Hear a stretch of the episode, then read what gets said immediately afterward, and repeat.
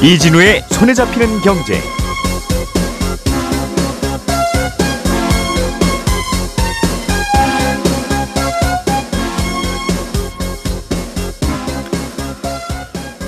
안녕하십니까 이진우입니다. 어, 세계에서 세 번째로 규모가 큰 암호화폐 거래소 FTX에서 사고가 났습니다.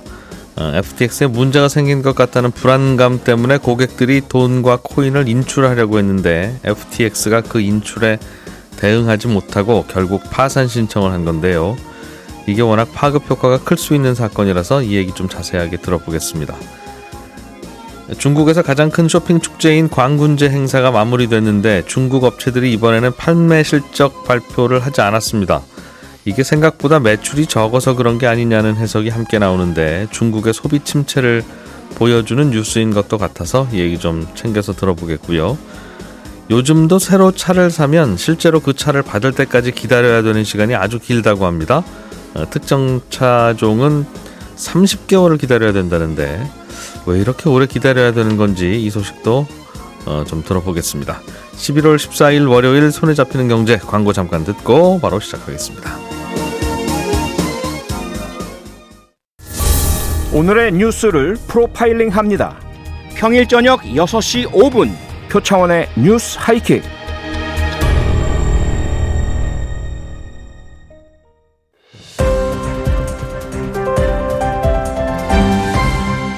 이진우의 손에 잡히는 경제. 네, 경제 뉴스들 어, 정리해 보겠습니다. 어, 박세훈 작가 나와 계시고요. 어, 오늘부터 새롭게 합류, 합류한 MBC 양호걸 기자 두 분 나와 계십니다. 어서 오십시오. 네, 안녕하세요. 안녕하세요. 예. 에, 양 기자님이 준비해 오신 소식 중국의 광군제 얘기부터 좀 들어보죠. 네. 어, 광군제라고 하면 세계 최대 쇼핑 축제잖아요. 네. 그래서 뭐 사상 최대의 매출을 기록했다. 뭐 이런 뉴스들 매번 나와서 조금 지겹기도 했었는데. 그렇죠. 예. 이번에는 아주 조용하게 넘어갔습니까? 네, 원래 이제 11월 접어들면 원래 이제 중국 최대 온라인 쇼핑 시즌으로 들썩이는데 일단 잘 알려진 바와 같이 이제 광군제라고 하면은 11월 11일, 그러니까 1이 4개가 홀로 서 있다고 해서 이제 솔로들을 위한 날 예. 축제로 시작했다가 최대 쇼핑 행사로 발전을 했죠. 그래서 음. 솽스이, 그러니까 쌍 11절이라고도 이야기를 하는데 예. 미국 최대 쇼핑 이벤트라고 하면 역시 이제 블랙 프라이데이, 그다음에 음. 사이버 먼데이 등을 들 수 있는데 이 둘을 합친 것보다 원래 더 많은 매출을 냈었습니다. 예. 근데 매번 이제 대형 전광판에 계속 매출을 갖다 실시간으로 띄우면서 진행되던 광군제가 음. 이번에는 유독 조용하게 치러졌는데 이 매출 증가율을 발표하던 중국 최대 전자상거래 업체 알리바바가 14년 만에 음. 판매 실적도 내놓지 않았고요. 알리바바의 라이벌이라고 할 수 있는 징둥도 음. 얼마를 팔았는지 아예 공개하지 않기로 했습니다. 하기는 했는데 쇼핑 행사를 예, 음. 정상적으로 했는데 예. 이 원래는 이렇게 자랑하던 이 음. 실적을 아예 공개를 안 하기로 했다. 예. 왜 조용히 넘어갔다고 보는 거예요? 일단은 이제 그 컨설팅 업체 측에서는 작년하고 좀 비슷한 수준일 거다. 야, 이 매출 자체가. 그래서 음. 2009년 시작된 이래 거의 25에서 30%씩 신장률을 보였었거든요, 매출이. 예. 작년 2020년에 8%대 증가한데 그쳤다가 이번에는 작년과 이제 비슷한 수준이 된 겁니다. 그래서 예. 역시 현재 중국의 내수 시장에 대한 우려 이게 제일 크고요. 음. 사실 이제 비슷한 사례가 좀 있었던 게 이제 9월 말에 애플이 아이폰 신제품을 이제 중국에 발표를 했는데 중국 내에서 판매가 부진하니까 여기에 대해서 이제 관련 주가가 급락하고 아예 이 증산 계획을 세웠던 걸 이제 철회를 하기도 했습니다. 그래서 예. 이 반복적인 봉쇄, 봉쇄, 물류난 이런 게 겹친 게 한 원인으로 지목이 되고 있고요. 이런 이제 내수 진작을 막는 요인들이 이번 광군제 매출에도 음. 고스란히 이제 드러났다 이렇게 보고 그 있습니다. 매출을 발표해봐야 작년보다 오히려 적을 수도 있고 늘어봐야 얼마 안 늘어나니까 네, 이제는 중국의 인터넷 쇼핑도 어느 정도는 성장을 좀 멈추고 있는 네, 음, 그런 분위기라서 그렇게 볼 수 있겠죠. 예. 그렇군요. 좋을 때만 홍보를 해요. 안 좋을 때도 얘기 같이 해야지. 어쨌든 네, 어, 시진핑 국가주석이 3년임 하면서 네, 전반적으로 빈부의 격차를 줄이는 게 중요하다. 네. 어, 좀 자제 좀 하자. 네. 그런 기조를 띠고 있는 것도 영향을 좀 미친 것도 같은데. 네, 그게 사실은 더 크다고 볼 수 있는데 시진핑 3기가 이제 근검 절약 기조를 이제 내세우고 있는데 여기서 엇박자가 나면 어쩌냐 이런 이제 기업들의 음. 몸살임. 그래서 마케팅마저 이제 확 위축이 됐습니다. 그래서 2020년까지만 해도 알리바바가 실시간 매출 공개했고요. 예. 중국 매체들이 사실 이걸 받아서 경마식으로 보도했는데 음흠.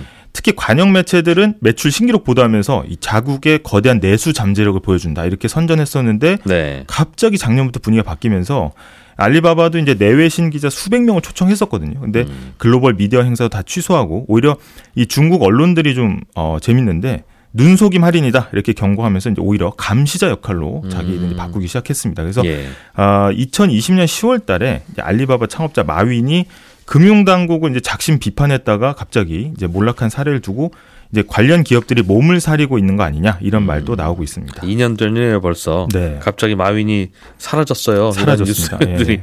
나오기 IPO가 엎어지고 예, 예. 그랬죠. 그때부터 시진핑이 칼을 갈고 있었다 네. 그런 얘기가 있었는데 네. 음, 그런데 이게 전반적으로는 그냥 그래서 그런 정도가 아니라 중국의 소비가 실제로 위축되는 게 아니냐는 네. 걱정까지 연결되면 이건 좀 심각한 문제 아닙니까? 맞습니다. 이게 어떻게 보면 상징적인 사건이라고 볼 수 있는데 광군제를 이제 대규모 이벤트 주도한 게 바로 이제 왕홍이라고 해서 예. 우리로 따지면 인플루언서들입니다. 그래서 걸어 다니는 기업으로 불릴 정도로 이제 라이브 커머스 하면서 뭐 개인 단위에서 수조 매출을 올리기도 하고요. 예. 의류, 화장품 소매 판매 주도했었는데 중국 당국이 지난해 이제 대기업과 부유층의 불법 이거 음. 용납하지 않겠다. 그러면서 공동 부유를 앞세워서 이 왕홍들에 대한 집중적인 단속을 벌였습니다. 음, 이 대표적으로 지난해 12월에 라이브 커머스의 여왕이라고 불렸던 웨이야가 탈세 혐의로 적발이 됐고요. 네. 2,500억 원 벌금을 당하면서 사실상 음. 퇴출당했거든요. 그래서 아, 사실 이제 실제로 이렇게 통제 일변도의 사회 분위기가 내수 시장 위축에 된그 분위기를 주도하고 음. 있는 거 아니냐 이런 분석이 예. 나오고 또전 세계가 지금 또 고물가로 긴축 정책을 펴고 있는 상황에서 음. 중국이 이 생산자 물가 PPI가 22개월 만에 마이너스를 기록했습니다. 음, 이게 지난주에 발표됐죠? 네, 그래서 예. 이제 이게 사실은 도매 물가기 때문에 한두 달 이제 건너서 CPI로 전염이 되기 때문에 음, 소비자 물가도 네, 소비자 음. 물가도 떨어지는 거 아니냐. 이게 실제로 둔화가 됐고요. 상승률이. 디플레이션 우려까지 나오고 있는 상황이기 때문에 네. 게다가 이제 중국 경제 어떤 지표 중에 가장 그래도 건실했던 수출까지 음. 2년여 만에 마이너스로 돌아섰습니다. 그래서 이제 경고음이 계속 나오고 있는 상황입니다. 음. 미국에서 주식 투자하는 분들은 중국의 피- 말씀하신 생산자 물가, 네. 공장에서 나오는 공장도 도매 물가가 오랜만에 마이너스를 기록했다는 소식 때문에 네. 그 중국산 제품이 미국으로 넘어오면 물가를 좀 안정시킬 거 아니겠느냐. 네. 또 그런 반응도 있긴 하더군요. 네. 그러나 우리 입장에서는 당장 미국 물가 내려가는 것보다는 중국 경제가 안 좋아지면 그 네. 영향이 크니까 맞습니다. 우리 입장에서는 좀 걱정이 되네요. 네, 사실 이제 우리나라도 현재 상황이 이렇게 좋지는 않은데 예, 삼성전자를 비롯한 주요 기업들의 실적이 이제 먹구름 끼고 있는 게 바로 이 중국 시장 부진 때문이 큽니다. 그래서 이 중국발 수출이 줄었다는 거는 그만큼 이제 세계 경제도 이제 안 좋아지는 건데 10월 수출 규모를 보면 중국 이 대미 수출이 13% 감소했거든요. 그래서 네. 3개월 연속 마이너스고 유럽 연합 쪽도 10% 줄었습니다. 음. 대신 뭐 아세안과 이제 대러시아 수출 좀 크게 늘었는데 대부분 이제 에너지에 치중이 돼 있고요. 그래서 예. 사실 오늘이 좀 중요한 날인데 G20 정상회의 열리는 인 도네시아 발리에서 오늘 오후에 미중 정상회담 열리거든요. 그래서 예. 첫 대면 정상회담인데 여기서 뭐 국제 정치 이야기가 많이 오가겠지만 경제 분야에서도 현재 분위기를 조금이라도 좀 누그러뜨릴 수 있는 내용이 나올지 관심이 쏠리고 있고요. 아, 제니 델런 미 재무장관도 중국과의 정기적인 통신선 그러니까 연락 좀 자주 해야 된다 이렇게 예. 필요성을 얘기했습니다. 그래서 어, 오늘 인도네시아 발리에서 또 오늘 어, 중국 인민은행 이강 총재와 만남을 갖거든요. 여기서 또 어떤 음. 내용들이 나올지를 좀 주목해서 봐야 될 것 같습니다. 네. 자, 어, 양효걸 기자님 준비해 오신 중국 경제 이야기 잘 들었고요. 어, FTX라고 하는 미국의 암호화폐 거래소가 파산 신청했다는 건데, 네. 어, 요건 안승찬 기자께서 전해 주시죠. 예. 예. 그 FTX가 세계 3위 규모의 암호화폐 거래소거든요. 예. 그러니까 굉장히 큰 회사가 파산 신청을 한 거니까 지금 뭐 암호화폐 쪽에서는 굉장히 충격이 큰 상황이고 이 FTX에 투자한 곳들도 굉장히 많습니다. 손정희 회장의 뭐 일본 소프트뱅크도 한 1억 달러 투자를 했었고 예. 싱가포르 국부 펀드로 알려진 테마섹도 여기 FTA 투자했고 캐나다의 온타리오 교사 연금도 투자했고 뭐 이런 큰 손들이 하여튼 다 수백억 원, 수천억 원씩 투자를 했는데 음. 지금 다 날릴 수 있는 거 아니냐 이런 얘기들이 나오고 있는데요. 그 현재 FTX의 부채가 한 500억 달러 정도로 추정이 되거든요. 예. 주말 사이에 어, 파이낸셜 타임즈 이런 외신들 보도를 보니까 파산 직전에 FTX의 유동성 자산이 9억 달러에 불과하다 이렇게 보도되고 있어요. 그러니까 갚아야 될 빚은 500억 원인데 500억 달러인데 갖고 있는 건 9억 달러밖에 없으니까 빚 잔치를 해도 투자금은 제대로 어, 돌려받기 쉽지 않은 상황이고 그래서 일부 펀드들은 벌써부터 아예 어, 자신들이 FTX에 투자한 투자금을 회계상 영원으로 손실 처리한 그런 것들도 지금 나오고 있는 상황입니다. 이거는 거래소를 운영하는 이 회사에 투자한 투자자들은 이 회사 망하면 다 주식 가치가 없어지는 거니까. 그렇죠. 어. 그런 것도 문제지만 예. 이 FTX는 이제 암호화폐 거래소니까 예. 그 여기에 이용한 개인 고객들도 있을 거 아니겠습니까? 예치금도 있고 예. 등등등. 근데 지금 암호화폐는 무슨 뭐 예금자 보호 같은 것 대상도 아니니까 어 FTX 거래소가 파산하게 되면 이 투자했던 투자금도 제대로 돌려받기 어려울 거다. 지금 이런 얘기도 나오고 있습니다. 그래서 국내에서는 한 만 명 정도가 거래를 한 걸로 추정되는데 뭐 지금 쉽지 않다. 이게 뉴스를 들으면서 참 이해가 안 갔던 게 예. 거래소라고 하는 건 은행이 아니잖아요. 예. 은행은 예금 받은 거를 대출을 해주는데 대출을 해주면 예금 찾으러 오는 분들한테 다는 못 돌려주니까 네. 한꺼번에 이렇게 오시면 안 됩니다. 음. 그게 말이 되는데 예탁금이랑 쌓아놓죠. 그래서, 그래서 이런저런. 지급준비금이라고 해서 미리 조금만 갖다 그렇습니다. 놓고 네. 나머지는 은행이 안 갖고 있는 게 정상인데 네. 거래소는 그게 아니잖아요. 거래소는 마치 그 카지노에서 앞에 안내 데스크처럼 음. 손님 오면 돈을 칩으로 바꿔주고 예. 그 손님 나갈 때 다시 칩을 돈으로 바꿔주고 네. 그러니까 어느 날 카지노에서 손님들이 아유 나 이 카지노 저 공기 안 좋아서 밖으로 다 나갈래요 그만할래요라고 하더라도 예. 다 나눠줄 수 있어야 되잖아요. 네. 그런데 왜 거래소에다가 그 거래하려고 맡겨놨던 그거를 왜 못 돌려받습니까? 그 돈을 어디 갖고 다른데 빼돌렸어요? 다른 데 좀 빼돌렸습니다. 아.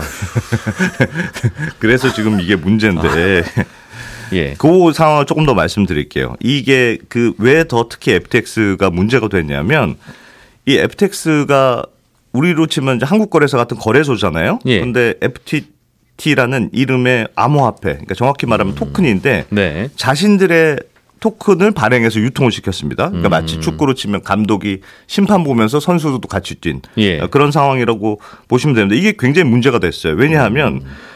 이 FTX의 창업자이자 최고 경- 경영자가 샘 뱅크맨 프리드라는 사람인데 예. 이 사람이 FTX를 창업하기 이전에 2007년에 왜 막 비트코인이 급등하던 시기에 알라메다 리서치라는 투자 회사를 하나 만듭니다. 자기 개인 회사가 그렇습니다. 있다는 거죠. 이게 이제 암호화폐에 예. 투자하던 그런 회사인데 어마어마하게 돈을 벌었어요. 예. 그 돈으로 지금의 FTX를 만든 건데 그럼 두 회사가 창업자 같은 거죠. 예. 근데 이 알라메다 리서치가 뭘 하냐면 이 FTX라는 거래소가 발행한 암호화폐인 FTT 음. 이걸 대량으로 사면서 일종의 장난을 칩니다. 어, 어떤 식이냐면 예. FTT 거래소가 자신들의 그 FTX 거래소가 자신들의 암호화폐를 만들어요. 그게 FTT라는 이름의 예. 토큰이죠. 예. 이걸 발행합니다. 그러면 알라메다라는 리서치가 그걸 대량으로 사들여요. 그 다음에 그 사들인 토큰을 담보로 대출을 받습니다. 그럼 네. 현금이 또 생기잖아요. 예. 그 돈으로 다시 FTT를 사요. 음. 이런 식으로 FTT 토큰을 계속 사면 이 가격이 오를 거잖아요. 예. 음. 그럼 담보 가치가 올라가고 더 많은 돈을 빌려서 또 더 많은 FTT를 구매하는 이런 식으로 그 FTX가 발행하는 암호화폐 음. 가격을 계속 올리는 전략을 쓴 건데 이거 마치 건설회사가 자기가 아파트 지으면서 그 아파트 담보로 돈 빌려서 그 아파트 또 사고 또 그 돈으로. 또 짓고 그렇습니다. 하는 거와 똑같은데 네, 이게 아, 파트 짓는 데는 돈이 필요하지만 네 여기는 돈이 안 필요하죠. 그냥 그냥 암호화폐는 찍으면 찍히는 거니까 발행 그 비용이 0이니까 이런 식으로 계속 부를 창출한 겁니다. 그래서 음. 전체 이 알라메다 자산의 3분의 1이 FTT 어, 토큰이었다는 네. 지금 보도가 나올 정도니까 이 전략에 매우 몰두해 온 거고 음. 어, 특히나 뭐 이런 식으로 계속 가격이 올랐으면 문제가 없겠습니다만 지난번 왜 테나 테라루나 사태도 그랬습니다만 예. 가격이 한번 떨어지기 시작하면 지금 순식간에 무너지는 구조로 돼 있거든요. 음. 특히 알라메다도 똑같은 어, 경우로 당한 건데 에, 특히 이 문제가 어려워지기 시작한 문제가 알라메다가 보이저 캐피탈이라는 어떤 다른 코인 회사에 투자를 했다가 그 돈 떼이면서 지금 어려워지기 시작한 건데 이 예. 회사도 공교롭게도 이 보이저 캐피탈이라는 회사도 예전에 테라루나 사태 때문에 연쇄적으로 파산한 회사들 중에 하나인데 예. 그렇게 따지면 테라 루나 사태가 여기까지 온 어, 것으로 보이는데 아무튼 어, 이 알라메다라는 그 리서치라는 회사의 사정이 나빠지니까 이 음. FTX가 다시 무슨 짓을 하냐면 앞에 말씀드렸다시피 자신들이 받은 고대, 고객 예탁금이 있잖아요. 이거는 원래 은행이라면 따로 어디다 뭐 증권거래소라면 어디다 따로 예탁을 해놔야 되는데 고객 돈에 손을 대기 시작했군요. 그렇습니다. 음. 그래서 우리 돈으로 어, 거기 미국 돈으로 100억 달러, 우리 돈으로 한 13조 원 가량을 몰래 이 알라메다에 지원했다는 게 음. 이게 이게 문제네요. 그렇습니다. 그러니까 이거 거래소 세운 회장님이 개인 회사가 네. 어디 FTT에 투자했다가 실패한 거야. 그거야 그 회사 사정이고. 네. 그거는 우리가 알 바 아니고. 네. 지금 FTX라는 거래소가 고객 돈 받아서 잠깐 보관하고 있던 그 돈을 예. 100억 달러씩 꺼내서 회장님 개인 회사 도와줬다는 거군요. 그렇습니다. 그래서 이, 음. 이 보도가 나오기 시작하면서 너도 나도 지금 FTX에 돈 빼겠다. 뱅크런이 예, 일어났고요. 음. 뭐 FTT 토큰 가격도 지금 하루아침에 10분의 1 토막. 그러니까 FTX라는 거대 거래소도 아, 결국 못 버티고 파산 신청을 했다. 이렇게 볼 수 있습니다. 이래서 거래소가 제대로 고객 돈 갖고 있는지 안 갖고 있는지는 수시로 체크해 봐야 되는데 네. 우리나라 거래소들이라고 거- 고객 돈 잘 갖고 있으리라는 보장이 어디 있어요? 저라도 제가 거래소면 네. 이건 맡겨놓고 거의 안 찾아가시는데 잠깐 그나마 그래도 하는 예, 생각이 저라도 들 것 같은데. 사실은 이게 어떻게 보면 고양이한테 생선 맡긴 꼴인데 뭐 그나마 우리나라는 조금 나은 게 에, 어쨌든 암호화폐 거래소들의 셀프 상장은 금지가 돼 있고 예. 또 소비자들한테 받은 예치금은 분리해서 보관하도록 하여튼 특정 금융거래법 시행령이 개정이 돼 있는 상태입니다. 아이, 미국도 법이 없어서 이런 펑크가 났겠어요. 그래서 환경은 조금 나아. 보이는데 예. 에, 그렇죠. 이게 지금 해외 거래소들은 부족한 거래소들끼리 서로 자금 빌려주면서 돌려막기 하고 있다. 요즘 암호화폐 시장이 전체적으로 어려우니까 그런 의혹들도 많거든요. 그래서 전체적으로 굉장히 지금 고객 돈 빼돌려 썼다는 뜻이잖아요. 왜 고객이 돈 찾는데 그 돈이 없냐고요. 회사 돈이 없는 건 이해가 되는데 네. 거래가 잘 안 되면 거래 수수료가 없으면 고객이 막인 돈을 갖고 있어야지. 그래서 암호화폐 시장은 한참 추운 겨울이 올 것 같습니다.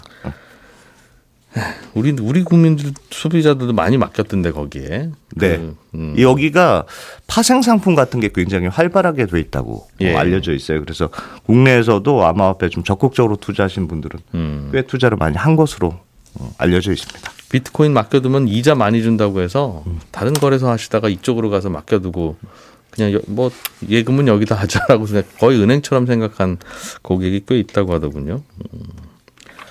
알겠습니다. 박 작가님 네. 새로 차를 사더라도 반도체가 부족해서 등등 어, 자동차 받을 때까지 한참 기다려야 된다는 뉴스는 뭐 꽤 오래 전에 있었어요 코로나 예. 때. 요즘도 이게 별로 안 바뀌고 있다는군요. 그렇습니다. 현대차, 기아차의 납기 일정이 나온 걸 제가 봤는데 예. 지금 가장 오래 기다려야 하는 차는 무려 30개월입니다. 2년 6개월. 그 사이에 새로운 모델 나와도 이상하지 않을 기간인데 이 차뿐만 아니라 다른 대부분의 차들도 짧아야 12개월이고 보통 14개월 정도는 여전히 기다려야 됩니다. 예. 취재를 좀 해보니까 차량용 반도체는 예전보다는 그러니까 진짜 공급이 안 될 때보다는 그래도 생산이 좀 되긴 하는데 음. 반도체뿐만 아니라 자동차에 들어가는 전선 묶음 있죠. 예. 그것도 공급이 잘 안 되고 연료 탱크, 공조 컨트롤, 요거 에어컨 왔다 갔다 하는 거 예. 그것도 전반적으로 아직 공급이 잘 안 되고 있습니다. 그런데다가 워낙 주문량이 많이 밀려 있어서 공급 상황은 좀 나아져도 수요를 소화하기엔 역부족인 그런 상황이에요. 예. 그래서 몇몇 자동차 회사들 같은 경우는 요즘 판매 포인트를 저희 차는 계약하고 3개월이면 차 나옵니다. 이런 식으로 빠른 출고를 내세우고 있는 그런 상황입니다. 저희 차는 인기 없어요라는 얘기인데 이게 아, 꼭 그렇진 않지만 아무튼 그렇습니다. 아, 인기가 있으면 어떻게 3개월 만에 차를 네. 만들어요. 어쨌든 음. 그런데 정부가 개별 소비세를 깎아주는 게 있잖아요. 자동차를 그렇습니다. 사면 내야 되는 세금인데 네. 올해 말까지는 자동차 사시면 이거 깎아드리겠습니다. 그렇죠. 그런데 이게 차를 올해 말까지 그럼 받아야 깎을 수 있는 거죠? 그렇습니다. 이게 원래는 차값의 5%를 개별 소비세로 내야 되는데 예. 올해 말까지는 3.5%만 내면 되거든요. 근데 1.5% 포인트 차이면 좀 미미한 거 아닌가 싶으실 수도 있는데 예. 차살 때는 개별 소비세도 내야 되고 교육세랑 부가가치세도 내거든요. 음. 근데 이 교육세랑 부가가치세가 개별 소비세에 연동이 됩니다. 그래서 계산을 해보면 3,500만 원짜리 차 산다고 했을 때 개별 소비세가 5%일 때랑 3.5%일 때랑 내는 돈이 75만 원 정도 차이가 납니다. 차이가 음. 꽤 크죠. 근데 이 개별 소비세는 차값 결제할 때 같이 내는 게 아니라요. 차를 인도할 때 내거든요. 네. 차를 받아야만 됩니다. 그리고 올해 말까지 차가 안 나오고 내년에 차를 받게 되면 지금 사는 것보다 75만 원을 더 내는 셈이에요. 음흠. 제 개인적인 생각으로는 아마도 이 개별 소비세 인하 기간을 내년에도 또 연장을 할 것 같긴 한데 네. 또 어떻게 될지 모르는 거니까 차 사는 분들 입장에서는 초조한 거죠. 그래서 자동차 대리점 쪽에 전화를 좀 해보니까 차 계약을 취소하는 사례들이 요새 좀 많아지고 있다고 하더라고요. 예. 지금 차를 사려고 해도 차 받으려면 한참 걸리는 데다가 어차피 올해 안에 차 못 받으면 개별 소비세 혜택도 없고 음. 차를 살 때는 대부분 할부를 이용하는데 할부 금리도 많이 올랐죠? 금리 많이 올랐습니다. 올 초보다 할부 금리가 3배 정도 올랐기 때문에 차 사는 부담이 많이 커졌거든요. 차 계약할 때는 코인 주식 부동산 많이 올랐을 때니까 네. 나는 이전 차 타도 돼. 네. 라고 생각했는데 그 상황도 좀 바뀌었을 거고. 그렇습니다. 그리고 카드사 음. 캐피탈사의 지금 자금 사정이 안 좋아져서 할부 대출이 거부되는 아. 경우들도 지금 많이 나오고 있습니다. 그래서 생각보다는 빨리 받을 수도 있겠군요. 아, 예. 만약 그렇게 된다면요. 예. 네. 알겠습니다. 아, 이런 좀 자동차도 이것저것 계속 뭐 다양한 이유로 출고가 늦어지고 있으면 이건 자동차 회사들 실적에도 또 문제가 될 것 같고. 그렇게 되죠.